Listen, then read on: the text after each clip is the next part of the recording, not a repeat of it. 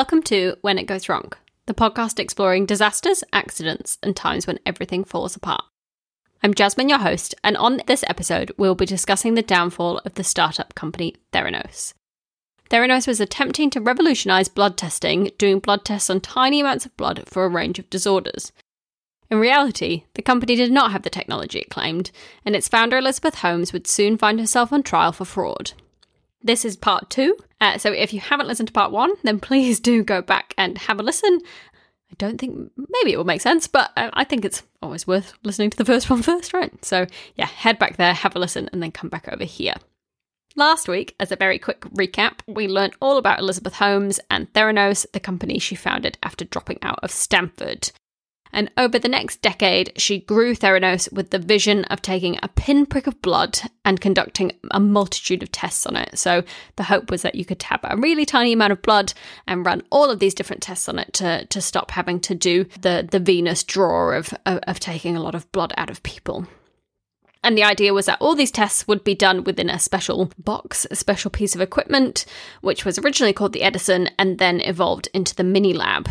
And she raised hundreds of millions of dollars in funding and surrounded herself with the politically strong, especially on her board. She eventually signed multiple deals with Walgreens and went live in 40 of their stores in Arizona, uh, and started doing lab tests on people for real before it all started going wrong. So at this point, John Carreyrou, who we introduced at the end of last episode, was on the case. And in October 2015, he published the first of many articles and coverage of Theranos in the Wall Street Journal. So, what did he publish and what was actually going on at the company is what we're going to dig into today. So, we'll kind of take each bit of the company and the story in turn and, and discuss what was really happening. So, first, let's start at the beginning and let's start with the hardware, that magical box that we talked about, the Edison or the Mini Lab. And what he found out was that it didn't work, which I don't think you will find surprising after last week's episode. But basically, this box just did not work. And what they were trying to do was they were trying to fit all these different bits of equipment into this box in order to do the lab the lab tests. But they were just trying to fit too much into such a small space. And if you visit a lab or work in a lab, you will know how organized labs have to be, how sterile they have to be, how, uh, yeah, methodical and careful, and, you know, nothing can ever get contaminated or anything like that. And basically, they tried to put everything in a tiny space and just kept up none of those things. So it was just an absolute mess they would the, the machines just really wouldn't work very well.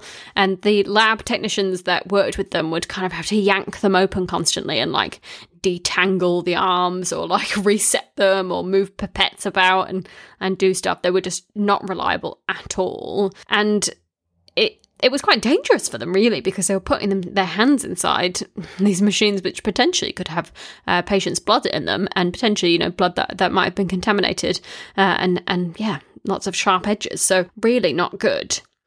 Alongside that, and they were just unreliable, but they were also quite unhygienic. Um, and so they the samples were really regularly contaminated with each other, which again just shows like it's, it's just absolutely not what you want with lab testing. You want everything to be as self-contained and clean as possible.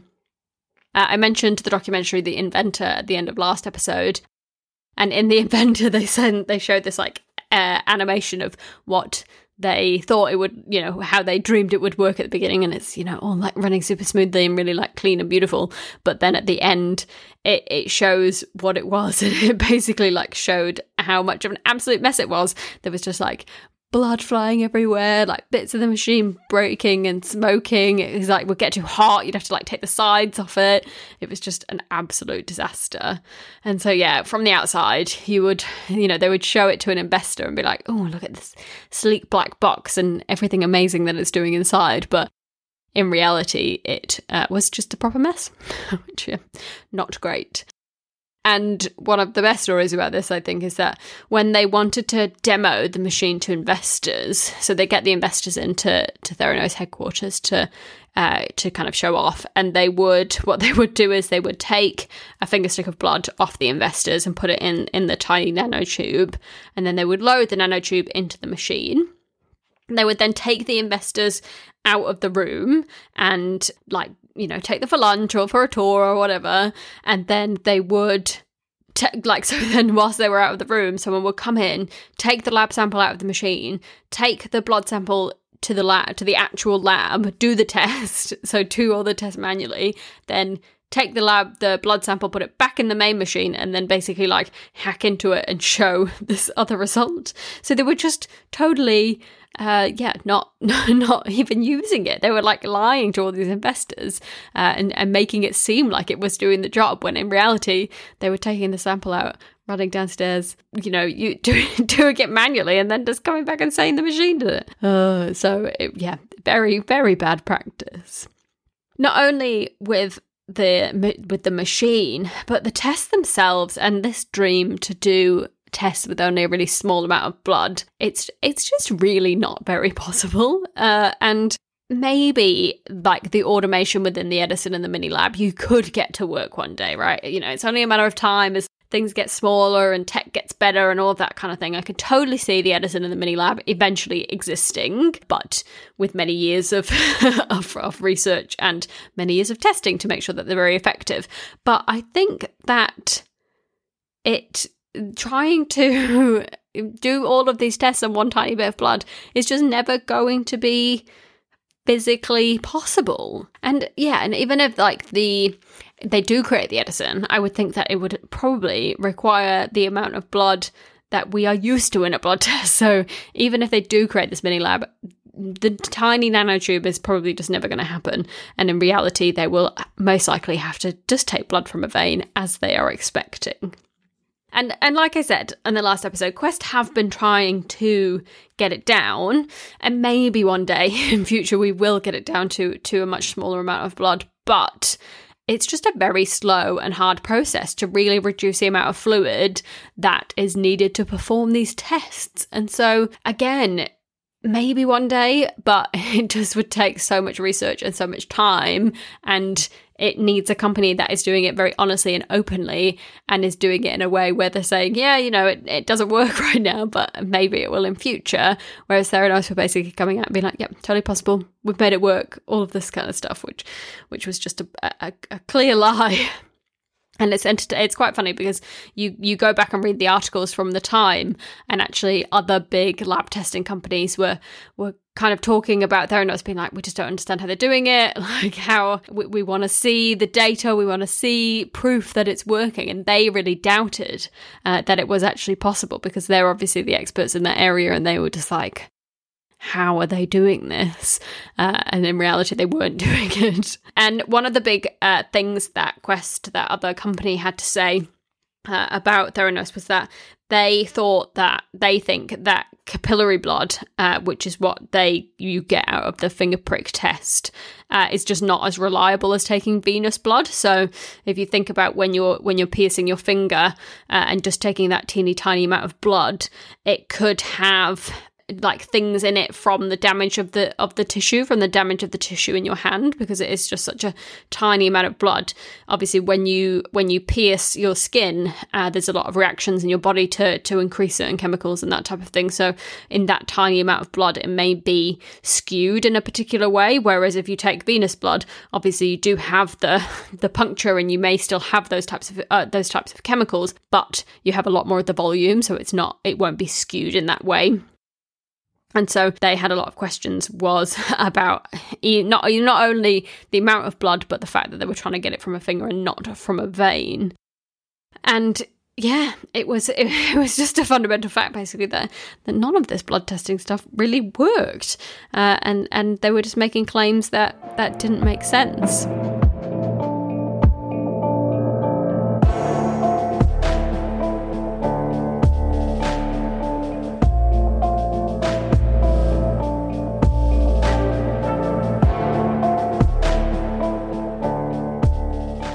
like I said, they and, and we talked about this in the last uh, episode. So not only then do we have machines that don't work, and we have this this concept that doesn't work of taking this small amount of blood, but once they did start taking the samples from patients and working with Walgreens, first of all, what they would end up doing is taking a full venous draw. So there would be a nurse in, in the Walgreens that would actually take their blood, but they then didn't even use the Edison or the mini lab machines anyway in order to test the blood. So they would drive the samples over to their normal lab. And in their normal lab, they had tweaked uh, standard lab equipment to try and work with this small amount of diluted capillary blood. But and like I said yesterday, it just it, last week it just didn't it just didn't work. So the results they were getting were all over the place, and they would just ignore outliers. Uh, they'd try and make it up. Um, the yeah, it was just terrible. The accuracy of the results was so bad, and they just really regularly gave out incorrect results. And like I like I mentioned, the these bad results would directly impact patients. And there are really horrible stories out there of people that were really badly impacted by this. Uh, so, people being diagnosed with life changing disorders based on the results. So, a lot of people were told they had like thyroid issues or hormone issues. There was a result told where a woman, uh, woman was told that she was miscarrying when she wasn't. Uh, and there, there, were reports that their syphilis test uh, were only telling 60% of positive patient, patients that they were actually positive. So they potentially were telling 40% of people that they had that had syphilis that they didn't have syphilis, which then, of course, means that they aren't going to get treated and they aren't going to get the help that they need for it. So yeah, just just terrible, terrible stories out there that it's it's really messing with with people's lives the results that they were getting and i would think hopefully people did start to look into this and would get another blood test somewhere else and actually get a result that was correct. But yeah, really tragic. Okay, so we've covered the tech and the issues with the tech. Uh, but not only was uh, the company lying about that, but they were also lying about the business so she claimed multiple times that she was doing work for the military, and the idea was that the machines could be worked on the battlefield. And she, yeah, basically, there's like audio interviews of her basically saying like, "Oh yeah, we're doing work with the military. I can't tell you anything about it, but yes, we've got we've got these contracts in place." And because she said that a lot of people invested in Theranos because they thought, "Oh wow, great! You know, she's got this amazing deal with the with the military who are going to spend all this money," and so they thought she was doing a lot of things that she obviously wasn't. And in reality, there was no, there was no contract in place. She had had approached the military and obviously had a lot of connections through a board with the military, but they once it was proposed, they really wanted to do some independent testing on the machinery, on the Edisons and the mini lab, and Elizabeth just wouldn't let them. she was like, I'm not letting you do do independent tests on this probably because in reality it didn't work. So she, obviously she wouldn't want other people messing around with it. But yeah, so it never went anywhere basically. So she definitely did not have this contract in place, but she used this lie to investors and it directly led to more funding. And she just used this kind of trope many times. So she she regularly said that she had business deals with with different organizations, which weren't weren't true. Uh, and she even was claiming that she was working with like lots of different countries and had done this and that and this, and and just none of them were actually in place or correct. And so, if like me at this point, you're thinking, well, we've already talked last time about how the FDA was in a in a bit of a grey spot, but surely like they were being audited as a company, or surely uh, they would have like these financial statements which would clearly show that they weren't getting income from the military like they claimed, or anything like that. But because they were a private startup, they actually did not need to get their their financial statements audited, which fine, but I just think it's so odd that no one looked into this. Like, why did none of these investors that were investing millions and millions of dollars requesting financial statements and requesting audited financial statements? Because that is really best practice. Even if you're not required to do it, it's very much best practice to still get this stuff audited and still to be publishing them publicly.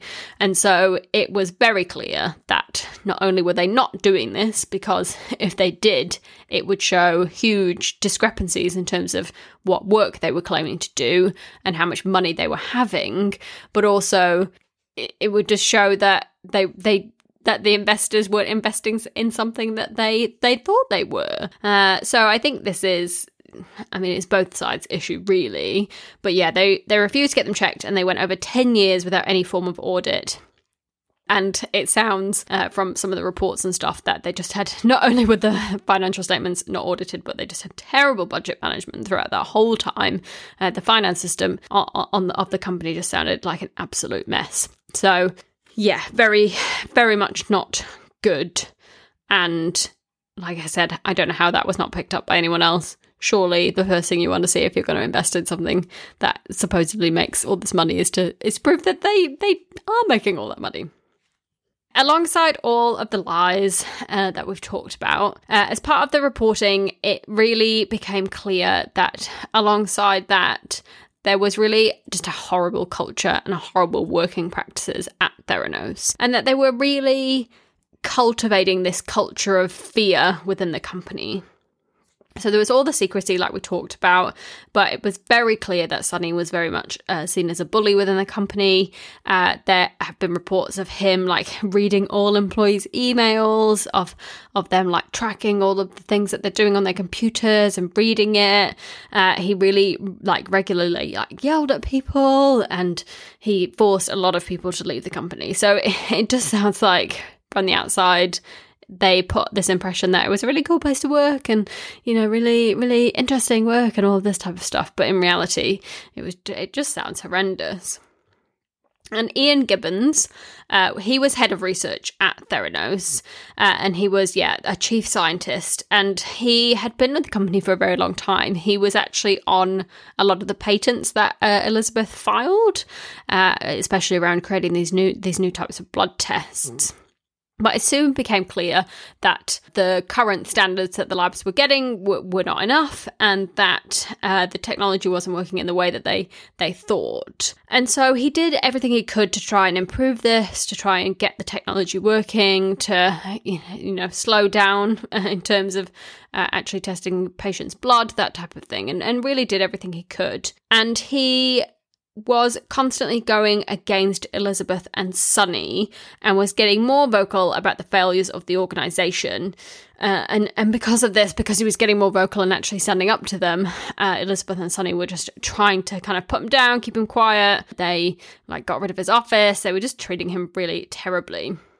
And he eventually got put in this really horrible position where he was deposed to do a lawsuit. And so there was a there was a civil lawsuit going on and he had been deposed to testify in it, which meant that he had to go into court and testify the truth. And what he knew, he was just put in this horrible place because he knew he couldn't go to this trial and say, oh, yes, everything is great, you know, everything works perfectly, like this is amazing, because that that's a lie and he couldn't do that. But he knew that he didn't want to say anything against Theranos and Elizabeth because that would mean that uh, he it would invalidate invalidate all of the work that they'd done. That it would, you know, he's very close to his colleagues. He didn't want to want to put them down. Uh, he knew that if he did speak out about Elizabeth and Co, that they would really come come for him. Uh, and he was just put in this really horrendous place, basically. And eventually, on the night before he was due to go back into work before this court case, uh, he was just in such a tra- tragic position that he took his own life. Which is really, really sad. And uh, they interviewed his wife in some of the documentaries, and Theranos reportedly did not get in touch with his family at all after this happened, even after he'd worked there for years and years and years, uh, and other than to ask for his equipment back and to get them to sign, you know, these these NDAs and make sure they didn't speak it about anything. So, just just terrible treatment of an employee and then of an employee's family, which is yeah, really, really tragic.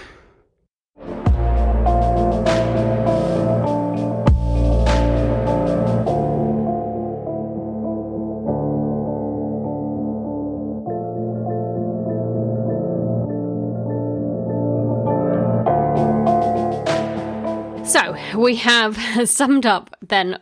Uh, that was that was a summary of all of the things that John Carreyrou found out in terms of the lies about the technology, the lies about uh, how the blood test works, and then really the culture of fear that they were they were creating.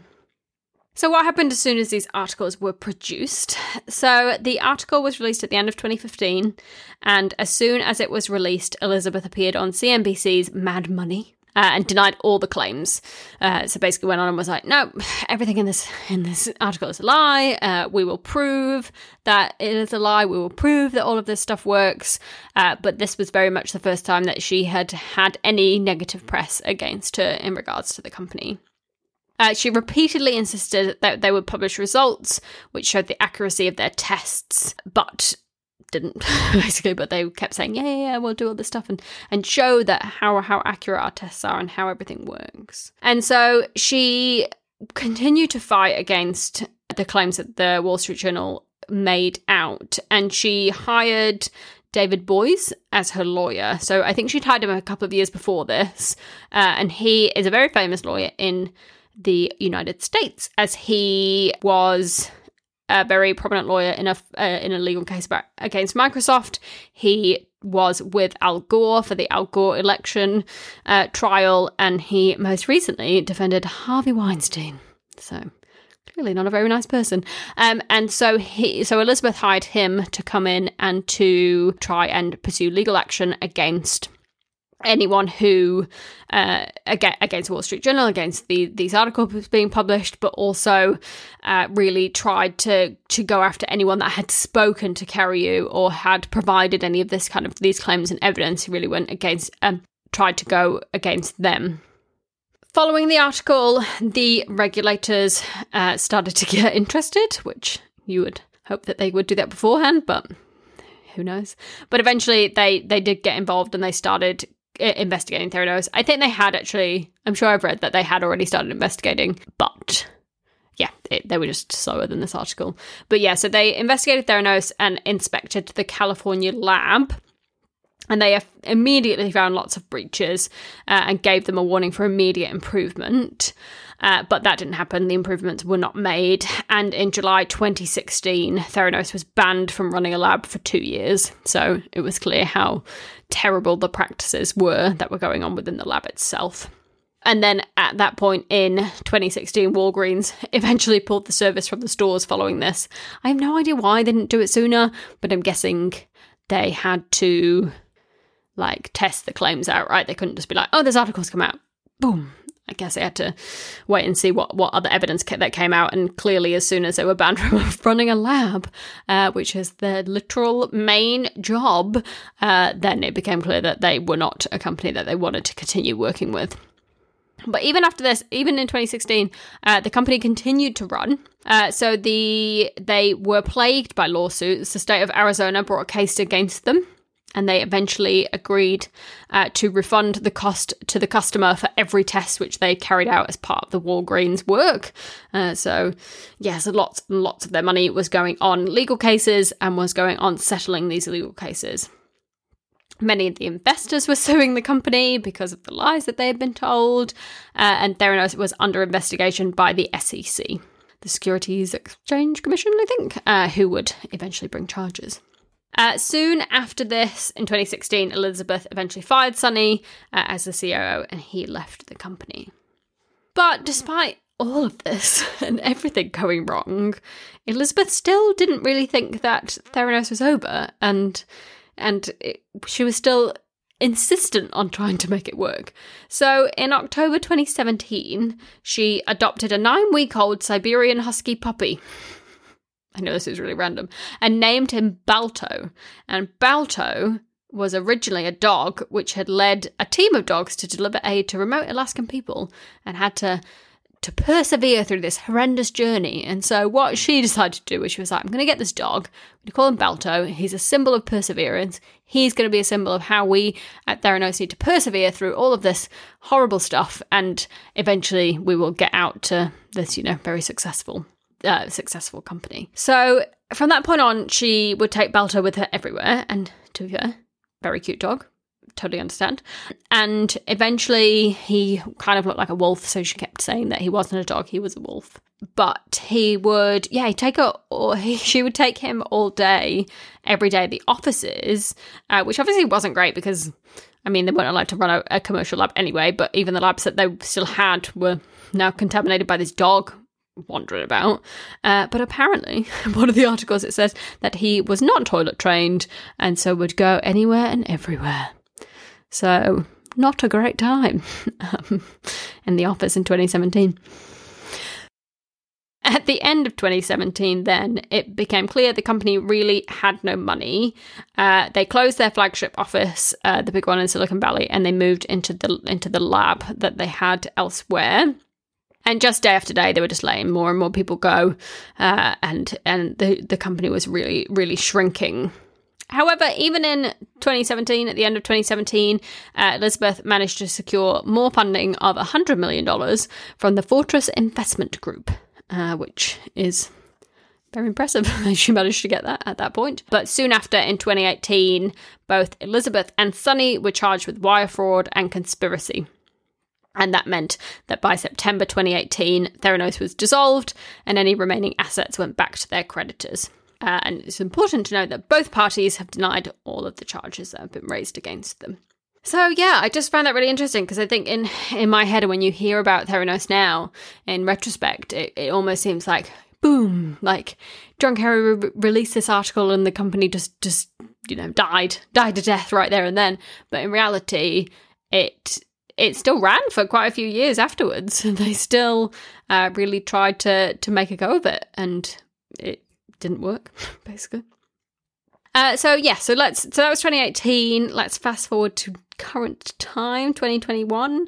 Uh, they were originally going to try Sunny and Elizabeth together, but Elizabeth moved in 2020 to split the trials, uh, and the the trials are going on at the moment. Uh, and the thought of why they wanted to split them was potentially that Elizabeth was going to try and use some form of defense around how it was all Sunny's fault and she was kind of coerced into into the things that we did that they did. Uh, Elizabeth's trial, like I said, it started at the end of 2021. But in the meantime, between 2018 and 2021, Elizabeth became engaged and got married to hotel heir Billy Evans. Uh, and then she also gave birth to a baby in early 2021. Uh, so she was due to go to trial, uh, but they ended up having to push the trial back because she was pregnant and had to give birth. So, yeah. I wouldn't say it was a great time to have a baby, I'm not going to lie, before you're about to go for a very large criminal trial, but her decision. Um, so yeah, so yeah, she she t- was doing very well. Yeah, they apparently live in some kind of giant sprawling mansion, uh, and every photo of her looks she looks very happy. So that's very good. Uh, but yeah, like I said, her trial has now started. If she is convicted, she could be sentenced to up to 20 years in prison or millions of dollars in fines. And yeah, it like I said, imagine having a baby and then going to prison for 20 years not not great. And yes, Sunny will then have his separate trial in 2022. So we will see that what comes out of it. So when you listen to this episode when it comes out, the the trial is still going on. Uh, I think it will go on for many weeks as they comb through all of the evidence. But it is some of the stuff that's coming out of the trial is really interesting because obviously it's bringing forward a lot of information that hasn't come to light previously. Uh, so it is yeah, an ever changing story. This uh, I might have to do an update after the after the trial's finished. And so, um, I, I just a, a, note kind of here before I go into what we learned and and and resources. I think in reality, potentially they could have got somewhere that was good. Like I said, they could have, you know, created this this technology that worked and they could have created um, blood tests that worked and they could have th- done that but they were just in such a rush to do these things that it led to the mistakes. And then the mistakes were covered by lies and the lies were covered by lies and they just went down this this rabbit hole where it didn't work.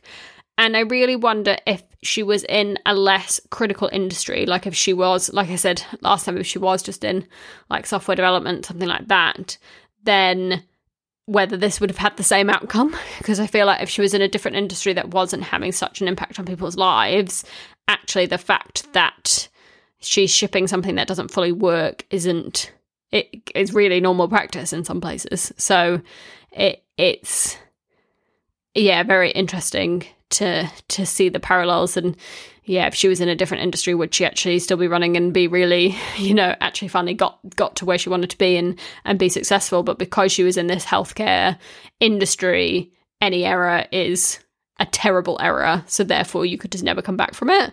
Uh, i think it's yeah an interesting thing to ponder. Uh, so in terms of what we learnt then i think this was like many things uh, failures in many many areas. And so i think obviously there are a lot of failures on theranos and elizabeth's part but i think there are a lot of failures elsewhere as well. So i think investors and board members not doing due diligence on the company and not asking for things like audited financial statements like we talked about and the need to make sure that that happens, I think, is a really important thing that people need to consider. Don't know if anyone listening to to this is a venture capitalist. Maybe, maybe someone is. Um, if you are, do some due diligence before you do your investments. Uh, I think it will be a good idea. Otherwise, uh, I think there's also a gap that has become very clear, which is that gap around the regulations in this area, and they have definitely done uh, some things to close that now to to make sure that that anything that's uh, working in this area is is more tightly regulated and will be looked at uh, very very closely. So again, any regulators out there, um, well done. Keep going and, and, and, and try and do more.